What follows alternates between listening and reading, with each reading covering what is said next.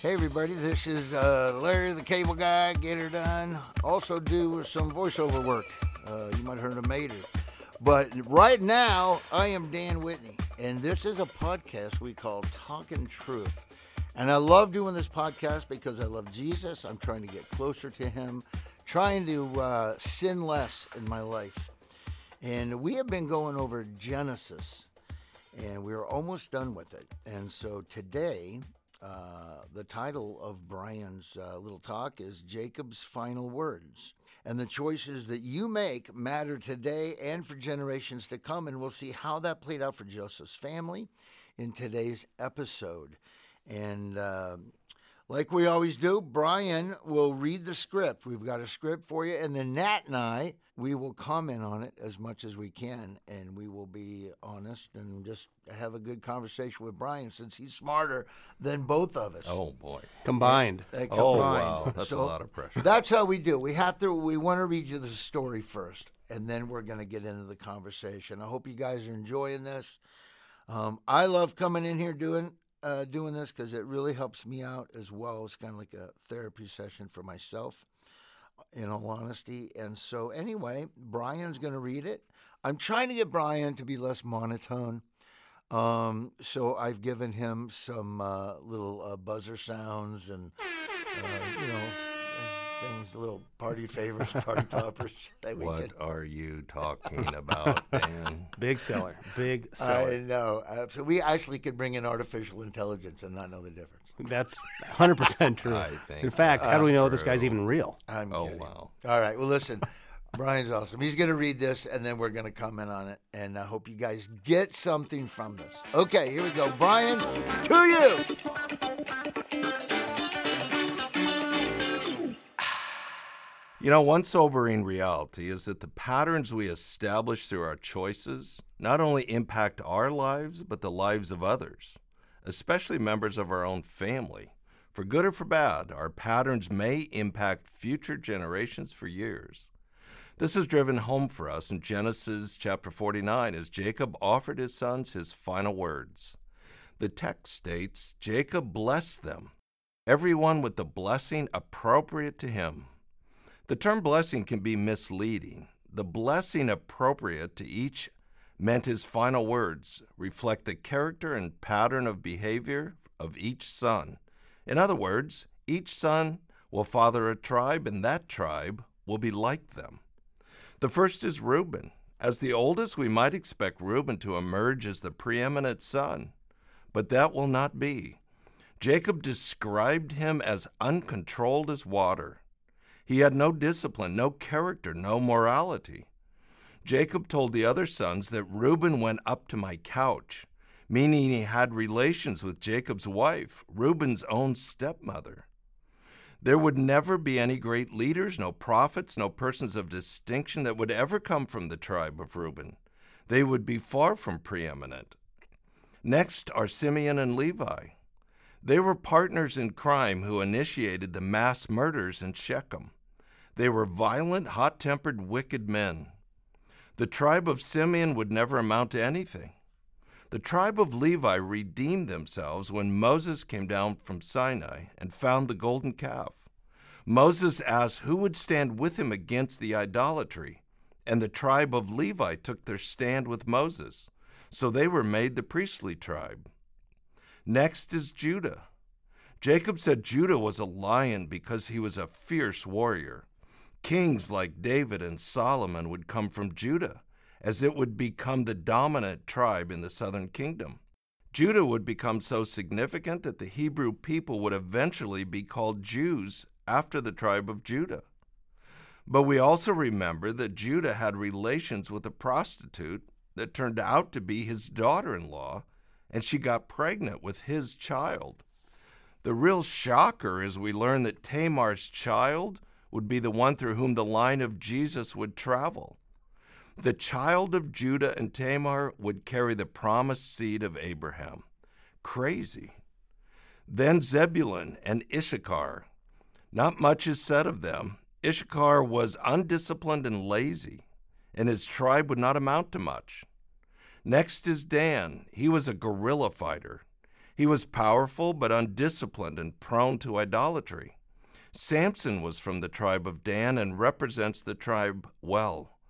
Moments of greatness, but prone toward idolatry. Next is Gad, then Asher. Both struggled to survive and never really established themselves. In the New Testament, baby Jesus is greeted in the temple by a prophetess named Anna of the tribe of Asher. Then there is Naphtali, known for beautiful words and swift feet, according to Jacob. The first disciples of Jesus all came from the territory of Naphtali. How beautiful are the feet of those who bring good news, the prophet wrote. Next is Joseph. While the promised seed traveled through Judah, Joseph received the double portion as the birthright coming to his two sons, Ephraim and Manasseh. The last one was Benjamin. He was a warrior, but at times could be as cruel as a ravenous wolf. Saul, the first king of Israel, came from the tribe of Benjamin. His son Jonathan and his general Abner were both Benjamites and great warriors.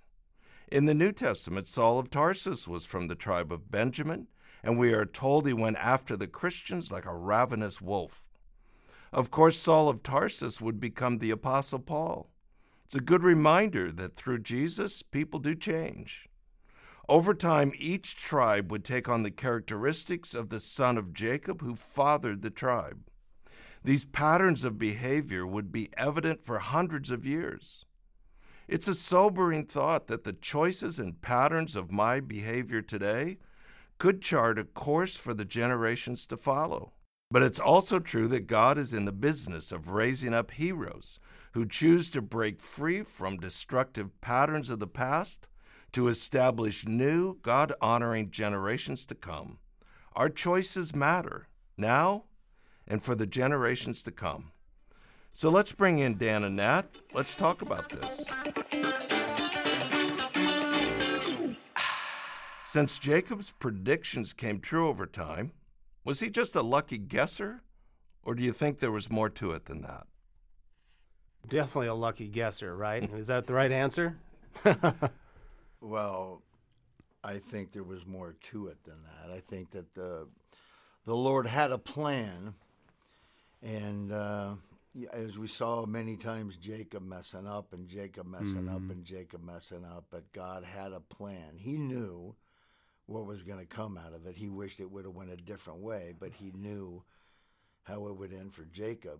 But everybody had to pay the consequences of how he was. But um, uh, he made a lot of dumb decisions, but in the end, obviously, he uh, he turned away from those bad mistakes. Yeah, throughout this whole story, we're reminded that there is a better way to go, but even when we do fall, God can still use us, and He uses us in our brokenness, and He can redeem any situation in our lives. And I think we see that throughout the stories in, in the book of Genesis. Absolutely, but would that be a lucky guess? I mean, would he be just would, they, would he just be lucky? Oh, no, of course not. Right. Of course not. No, of course not. God's working all those things together. And again, I think that's so um, such a positive message for many people today, including us in this room. And I'm sure those who are listening right now who may be looking at their life and going, man, I don't know if God can even possibly make this right or put me on a path to use me. But the reality is, He can. I mean, He has, and He will. Absolutely. Yeah, it's very interesting how each generation affects the generation to come. Jacob made a lot of foolish choices, and that has that impacted his sons, and his sons then made their own choices. So at the end of the story, uh, yeah, God has been faithful, and Jacob finally figures it out, but there is consequence to that. Right. There's always consequences, and his sons didn't have to, but those were the choices they made. Yeah, yeah, absolutely right. They didn't have to. It's not genetic. Right. it's not fatalism, but they made their choices, and I think Jacob was looking at patterns and basically saying these patterns will continue through the generations. Absolutely, but I think the the good ending to that is um, that no matter how bad you think it is, it's like I've talked to people before and said, "Ah, It's too late for me, man. I've done too many things. I've just done a lot of things. It doesn't matter. It doesn't matter. And that's why we have all these examples in the Bible from David, Moses, who killed a guy. I mean, it doesn't matter. You turn to Christ and, and, and lay it, turn it over to Him, and then you can change the rest of your progression. Um, sometimes it takes some people longer than others, absolutely. Um, but uh, that's that's the saving part of the whole message is just you know God's there, Jesus is there to just call out to Him and He can change your path. And I think that's that's the message that we all need to hear because I know by talking to people that they do look back at their past or their their parents or their grandparents and they say, "Well, you don't understand. This is the way it's always been. You know, I'm an alcoholic because my grand my dad's an alcoholic. His dad was an alcoholic, or I'm divorced. My parents were divorced." But the reality is. Those don't have to be the continuing trends. There is hope, and the hope is found in Jesus Christ. Absolutely. Yeah, one of the one of the big shockers in this chapter is we're expecting that the promised seed is going to travel through Joseph hmm. because Joseph has been the star of the show and a very impressive star. So it's quite shocking when we learn it's actually not going to travel through Joseph. It's going to travel through Judah. Mm-hmm. And in Genesis 38, Judah has relations with his daughter in law who's posing as a prostitute. Right. And it's that son through who the seed will travel. Mm-hmm. But I do think when we go back and look at that story, something changed in Judah as a result of that story. I, I think it it it was a point where the direction of his life began to turn and uh, reminds us that no matter what your past is, it's never too late to repent Absolutely. and to change direction and and God is a God of grace and, and mercy and compassion. Mm-hmm. Absolutely. I mean, Jesus wasn't coming through uh, the uh, Christian school tribe. He came out of the public school system. Right. you know, uh, well, that's that's the point. The point is anybody, no matter how bad you think you've been, or uh, how you grew up and you came from a long line of alcoholics or a long, you know, it doesn't matter. Jesus Christ will. s- He, he will change your life. Hmm. You just have to trust him to do that. Um, and there's a, there's people that just don't trust that to happen. They'll search for other things that never work. right. But that's what all these stories are about. They're to let us know, hey, you think your family's a mess? Look at this. These were actual people. These aren't just fictional characters in a book. These were real people, historic people that take the Bible away. They're in history. Mm-hmm. Um, and so there's no one that can be changed. No one. And uh, that, and like I said before, that's the salvation message of the whole Bible. So, what if we went back to those people that Dan you were talking about that think there's no hope for them and they're stuck in these patterns and they've kind of rolled over and given up? The reality is those patterns are going to impact their children and their grandchildren. So, if those people can't get motivated to clean up their act for themselves, maybe they could get motivated to turn to Jesus for the sake of their children and their grandchildren to begin to establish a different pattern.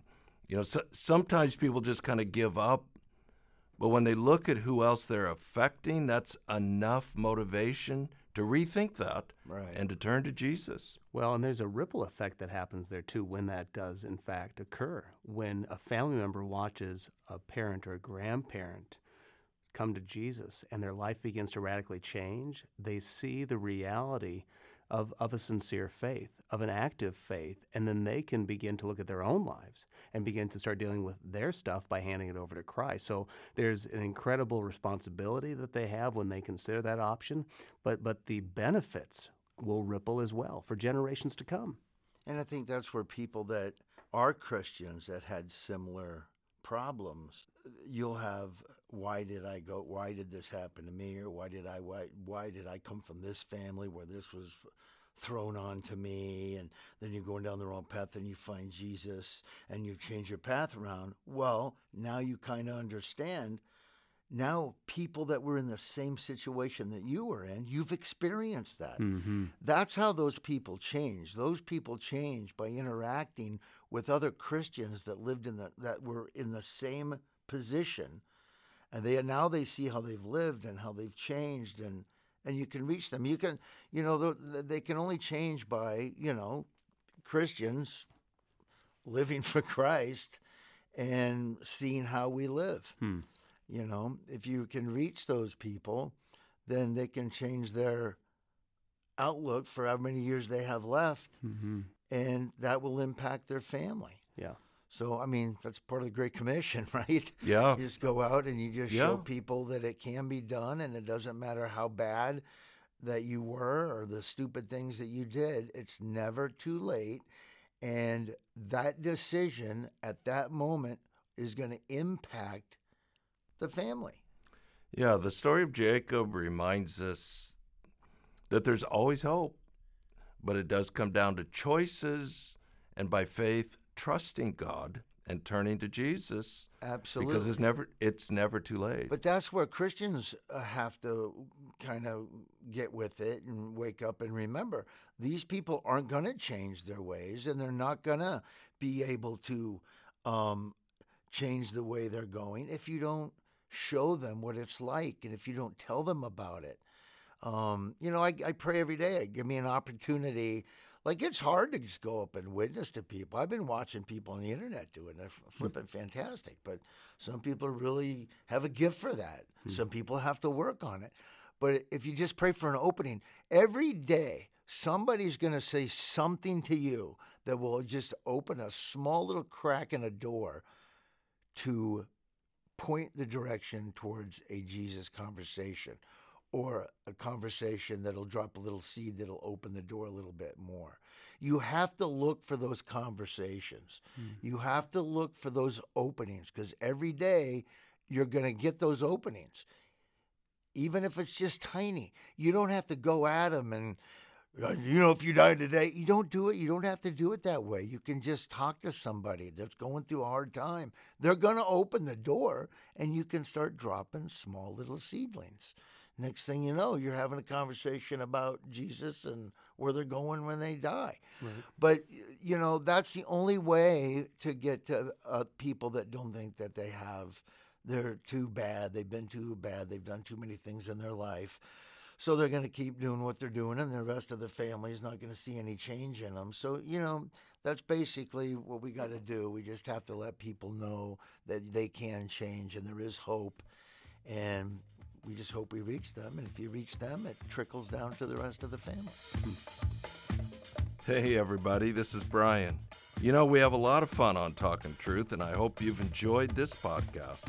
Dan and I will be back again next week, along with Nat Crawford, to learn more about God's unstoppable grace from the story of Joseph. And by the way, if you're interested in a copy of my book, Unstoppable Grace, you'll find it at talkntruth.com. That's talk, the letter N, truth.com. So that's all for now. I encourage you to look for God's grace in your life today, and I hope you'll join us again for another episode of Talking Truth. Get it done.